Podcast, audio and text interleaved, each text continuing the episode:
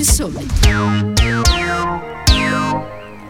Eccoci di nuovo in onda, bentornati con la seconda parte di Ora di Punta. Con la nostra analisi ci spostiamo ora in Medio Oriente, dove continuano ormai da giorni gli scontri tra l'esercito israeliano e le milizie di Hamas. Eh, razzi lanciati dalla striscia verso le città israeliane, un'offensiva durissima da parte dell'esercito di Tel Aviv e ancora minacce, accuse reciproche. Intanto i morti sul terreno si moltiplicano. Si parla di più di 200 vittime civili solo nella striscia, di cui circa un terzo minori. E parallelamente si moltiplicano le iniziative diplomatiche per provare ad arrivare a un cessate il fuoco, a fronte appunto di accuse durissime che volano tra Israele, Hamas e l'Iran. A, a tal proposito vi invito oggi a leggere su Repubblica il botta e risposta di una durezza direi senza precedenti eh, tramite due lettere inviate al giornale rispettivamente dagli ambasciatori israeliano e iraniano in Italia. A fronte di questo scenario dicevamo c'è chi sta lavorando per la pace.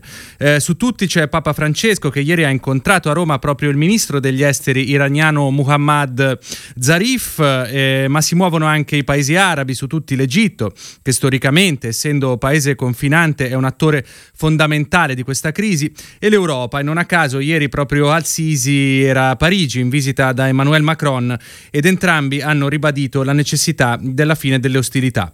E poi ovviamente ci sono gli Stati Uniti Inutile stare a sottolineare quale sia il legame tra Washington e lo Stato di Israele, tanto che non sono mancate, per usare un eufemismo, eh, le voci che si sono sollevate contro il presidente Joe Biden, accusato di non aver ostacolato l'offensiva israeliana a Gaza e di essere quindi corresponsabile di quella che in molti giudicano una risposta sproporzionata.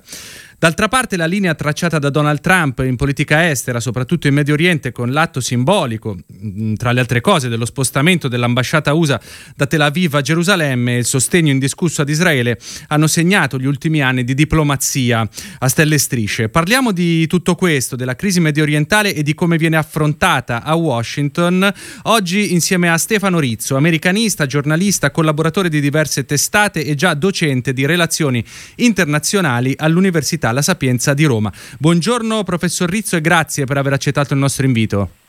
Buongiorno a voi.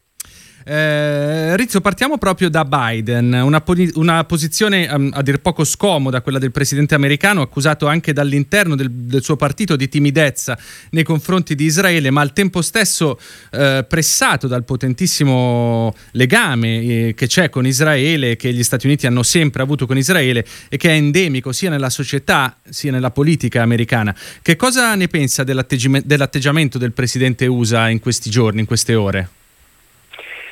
Ma il commento dominante che ho letto è che Biden ha il piatto pieno, eh, vale a dire ha in questo momento così tante cose che deve cercare di fare approvare rapidamente prima che cambi in peggio la situazione dei democratici nel congresso tra un anno, cose che si chiamano ovviamente lotta alla pandemia, eh, ingente piano di investimenti, il nucleare iraniano, il riposizionamento in politica estera nei confronti della Cina e della Russia e così via, che effettivamente non gli ci voleva. Ed è vero che ehm, in questi cento giorni la questione, mentre in passato tutti i presidenti all'inizio del loro mandato hanno cercato di riallacciare i fili, a parte Trump, no? che è sempre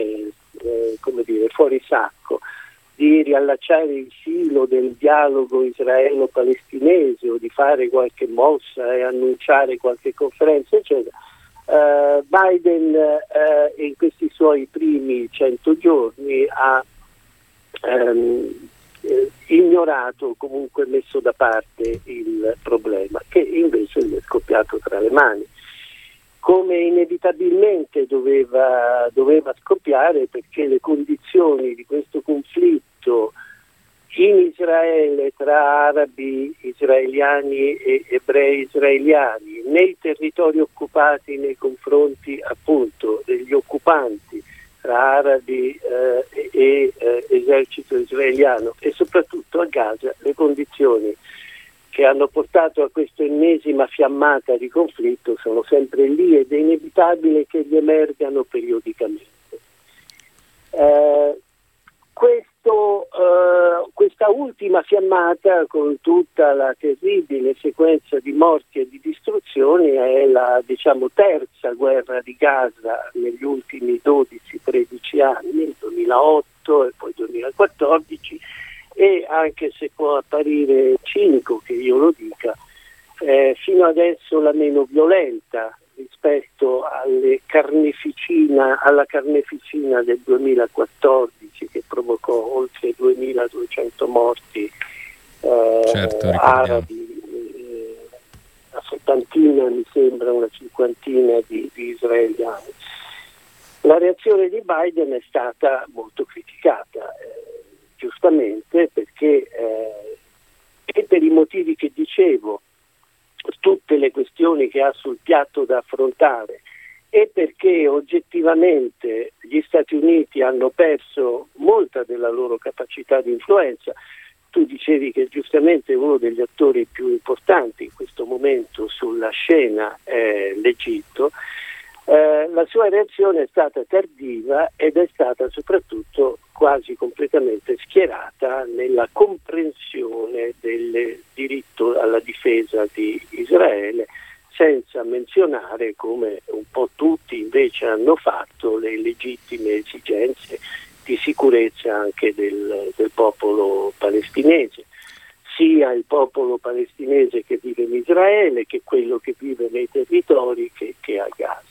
E, e, dentro il suo partito, eh, forse anche questa diciamo, una situazione inedita rispetto al passato, eh sì, c'è sì. chi gliel'ha fatto notare, parlo di Bernie Sanders, Elizabeth Warren, certo. la stessa Alexandria certo. Ocasio-Cortez. Eh, quanto può pesare questa, diciamo, mh, questa ala, il peso di quest'ala interna al Partito Democratico e anche eventualmente sulle future mosse di Biden? Future intendo dei prossimi giorni, delle prossime certo, ore. Sì, ecco appunto lo vedremo nei prossimi giorni perché dal punto di vista della politica eh, degli Stati Uniti la, la, situazione è in evoluzione per l'appunto. Cioè, eh, come dicevo, Biden eh, allo scoppio di queste ostilità, delle migliaia di razzi lanciati da Hamas, delle distruzioni ben maggiori operate dalla Israeli Defense Force eh, e così via, è stata molto timida, reticente. Uh, lo stesso uh, ha dato più che altro la parola al suo ministro degli esteri, uh, Blinken, al sì. responsabile della sicurezza nazionale Sullivan.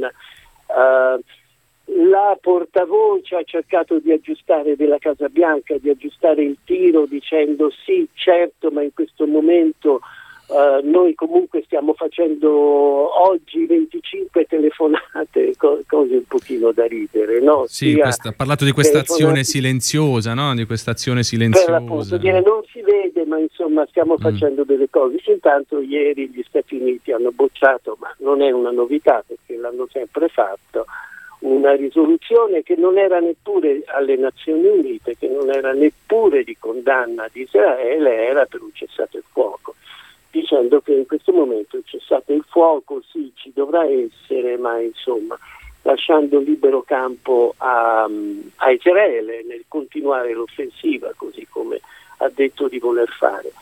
Negli Stati Uniti non soltanto la sinistra, come tu giustamente hai detto, del Partito Democratico si è espressa in modo molto critico, eh, nei confronti del presidente Sanders in un editoriale su New York Times di ieri e l'Ocasio Cortes in una serie di tweet e di interviste, ma anche eh, un notevole numero di importanti esponenti democratici del Congresso, membri della Commissione. Sanders è, è, è il presidente della Commissione eh, finanze del Senato, ma proprio invece per quel che riguarda l'establishment di politica estera, vari parlamentari democratici alla Camera, è inutile fare nomi, ma insomma di, di posizioni solitamente centriste e filo-israeliane, come in genere il Partito Democratico è sempre stato, eh, hanno espresso riserve nei confronti dell'amministrazione e eh, anche nei confronti delle, della, della, durezza della risposta eh, dell'esercito, dell'esercito israeliano. Ad esempio hanno cercato di bloccare questo prestito questa vendita di 735 milioni di dollari in armamenti a Israele che era stata uh, avanzata qualche giorno fa, non arrivando al punto di una risoluzione contro la Casa Bianca, ma insomma hanno cercato di, di fermarla, infastidendo notevolmente eh, la Casa Bianca. Quindi c'è anche all'interno del Partito Democratico un cambiamento di posizione.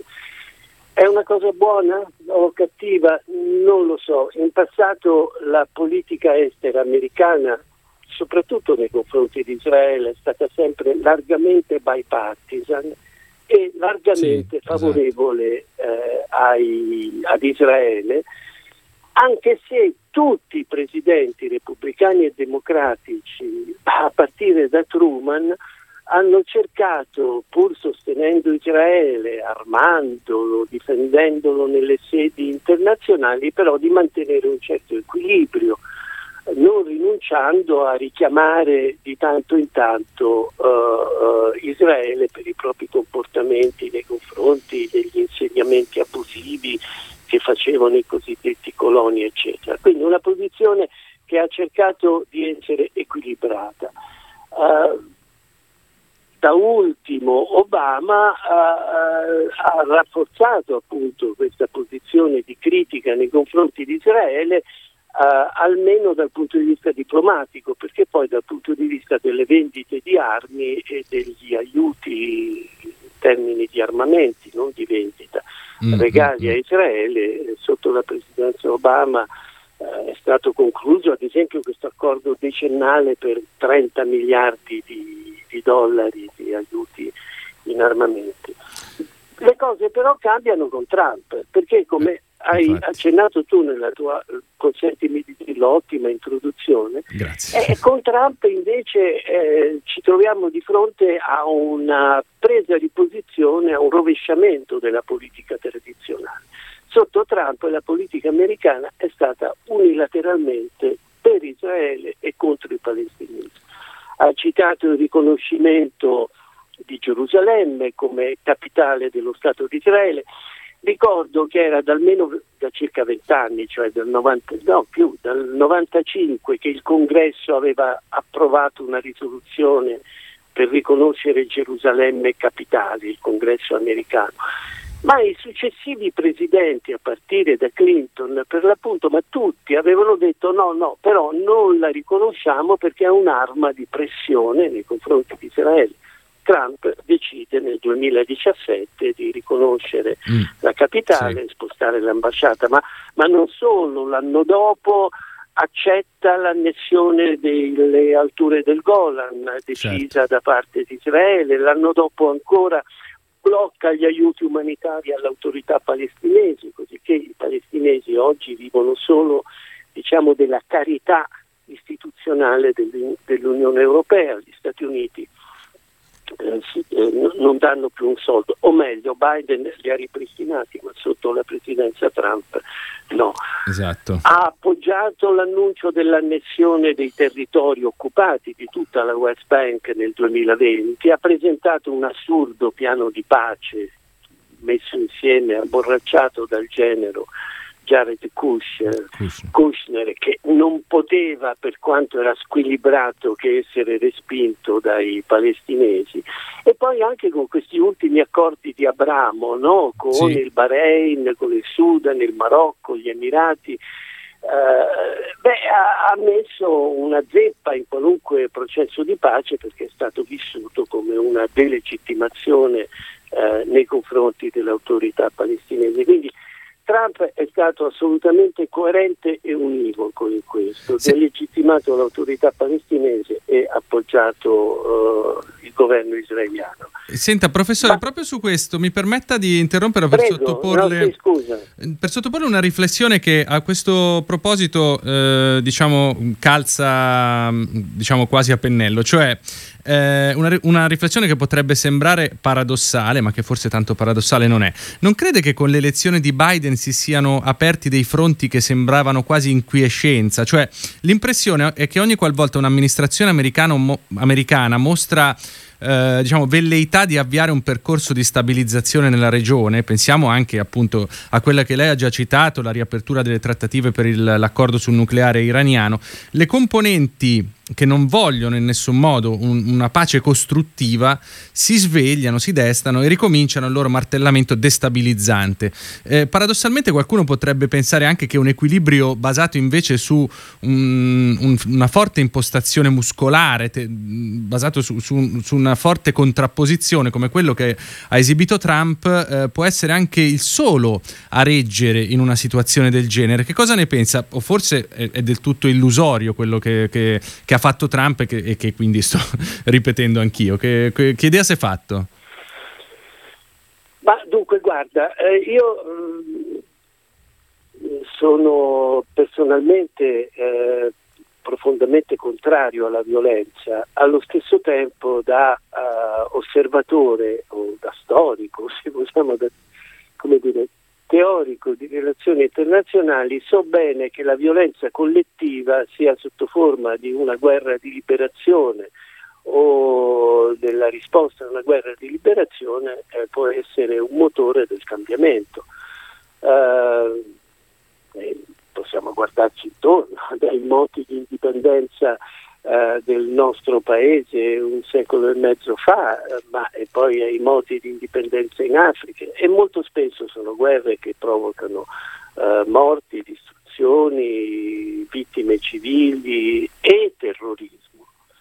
Ora, eh, in Medio Oriente, in particolar modo in Palestina, i conflitti che si sono succeduti nel corso degli anni, a partire diciamo da quella che per gli arabi è stata la catastrofe, la Nakba e per gli israeliani è stata la conquista del loro Stato nel 1948, i conflitti che si sono succeduti sono stati altrettanto e forse più sanguinosi, la guerra del 67, la guerra del 73, eh, le, le guerre di Gaza che ricordavo ma spesso hanno provocato, sono stati anche un momento di svolta. Eh, qual è la differenza però? Che quando parliamo di questi momenti di svolta, parli, la differenza la fa chi è sulla scena in quel momento, perché eh, nel corso della storia di questi ultimi 50 anni, di questi disgraziatissimi rapporti tra Israele e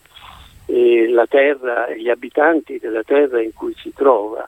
Beh, c'erano uomini di alta levatura, c'erano sì. politici e leader di alta levatura, cioè Begin e Sadat hanno fatto la pace tra Israele e l'Egitto, Rabin eh, eh, e Re Hussein e poi Peres e Arafat hanno concluso gli accordi di Oslo e avviato un processo gente di, di, di grande statura, leader che si assumevano delle responsabilità. Netanyahu è un piccolissimo uomo, probabilmente anche un imbroglione che sarà processato, è un accorto e, utile, e, e astuto navigatore della complicatissima politica israeliana, ma è assolutamente incapace di fare un passo che vada al di là del suo interesse politico immediato.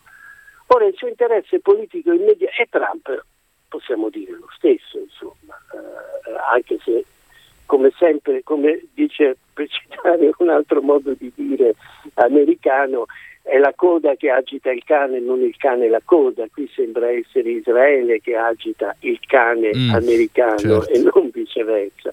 Però fatte le debite proporzioni, Trump anche lui è stato, eh, speriamo, insomma, una figura assai modesta.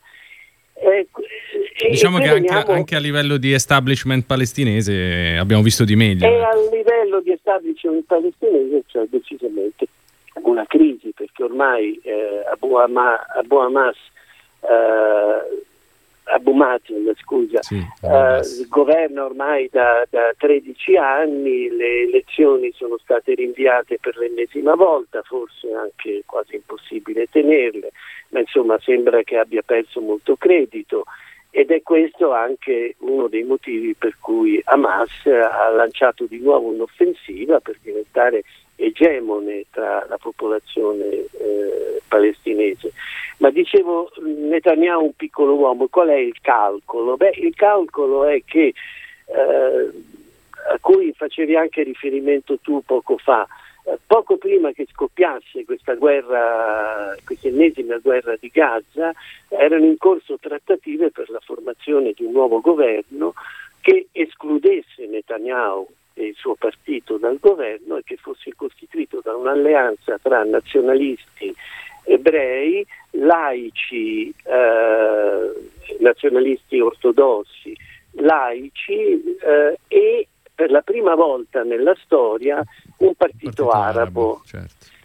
Questa operazione che sembrava possibile perché la chiave di volta era il partito arabo di Mansour, sì. Mansour si chiama, eh, con i suoi quattro deputati avrebbe dato la maggioranza alla Knesset.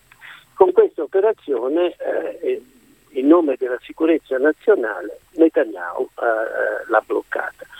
Analogamente dall'altra parte Hamas per calcoli politici probabilmente lancia questa controoffensiva in difesa di Gerusalemme perché ricordiamo che tutto nasce dieci giorni fa a causa di una violenta e sconsiderata operazione della polizia israeliana nella moschea di Al-Aqsa eh, nel momento di uno dei giorni più sacri, le, le festività di Ed el-Fitr per i musulmani, e, e, poi dopo la cacciata, lo sfratto degli abitanti, di alcune abit- famiglie eh, palestinesi da Gerusalemme Est, araba e occupata dall'esercito sì. israeliano, eh, in risposta a questo Hamas si fa interprete del, del risentimento giusto, risentimento popolare lancia questa offensiva. Certo, certo. C'è stata la controffensiva, eccetera, eccetera.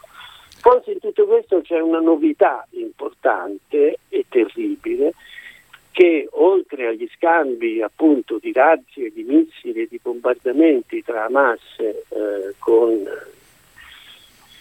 i morti e la distruzione che abbiamo visto sono scoppiate in città che vedono una forte presenza di palestinesi in tumulti, come si dice, ah, certo, ma anche caccia all'uomo, è una delle grandi appunto, e questa è una della... novità. Certo.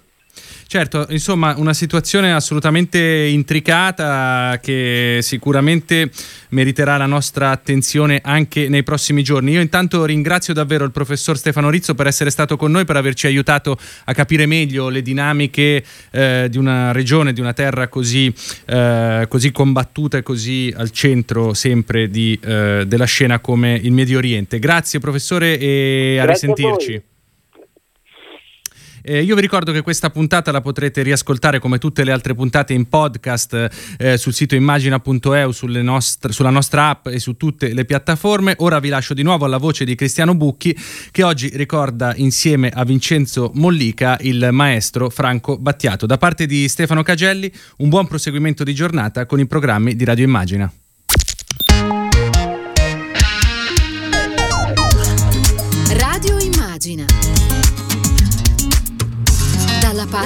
Parte delle persone.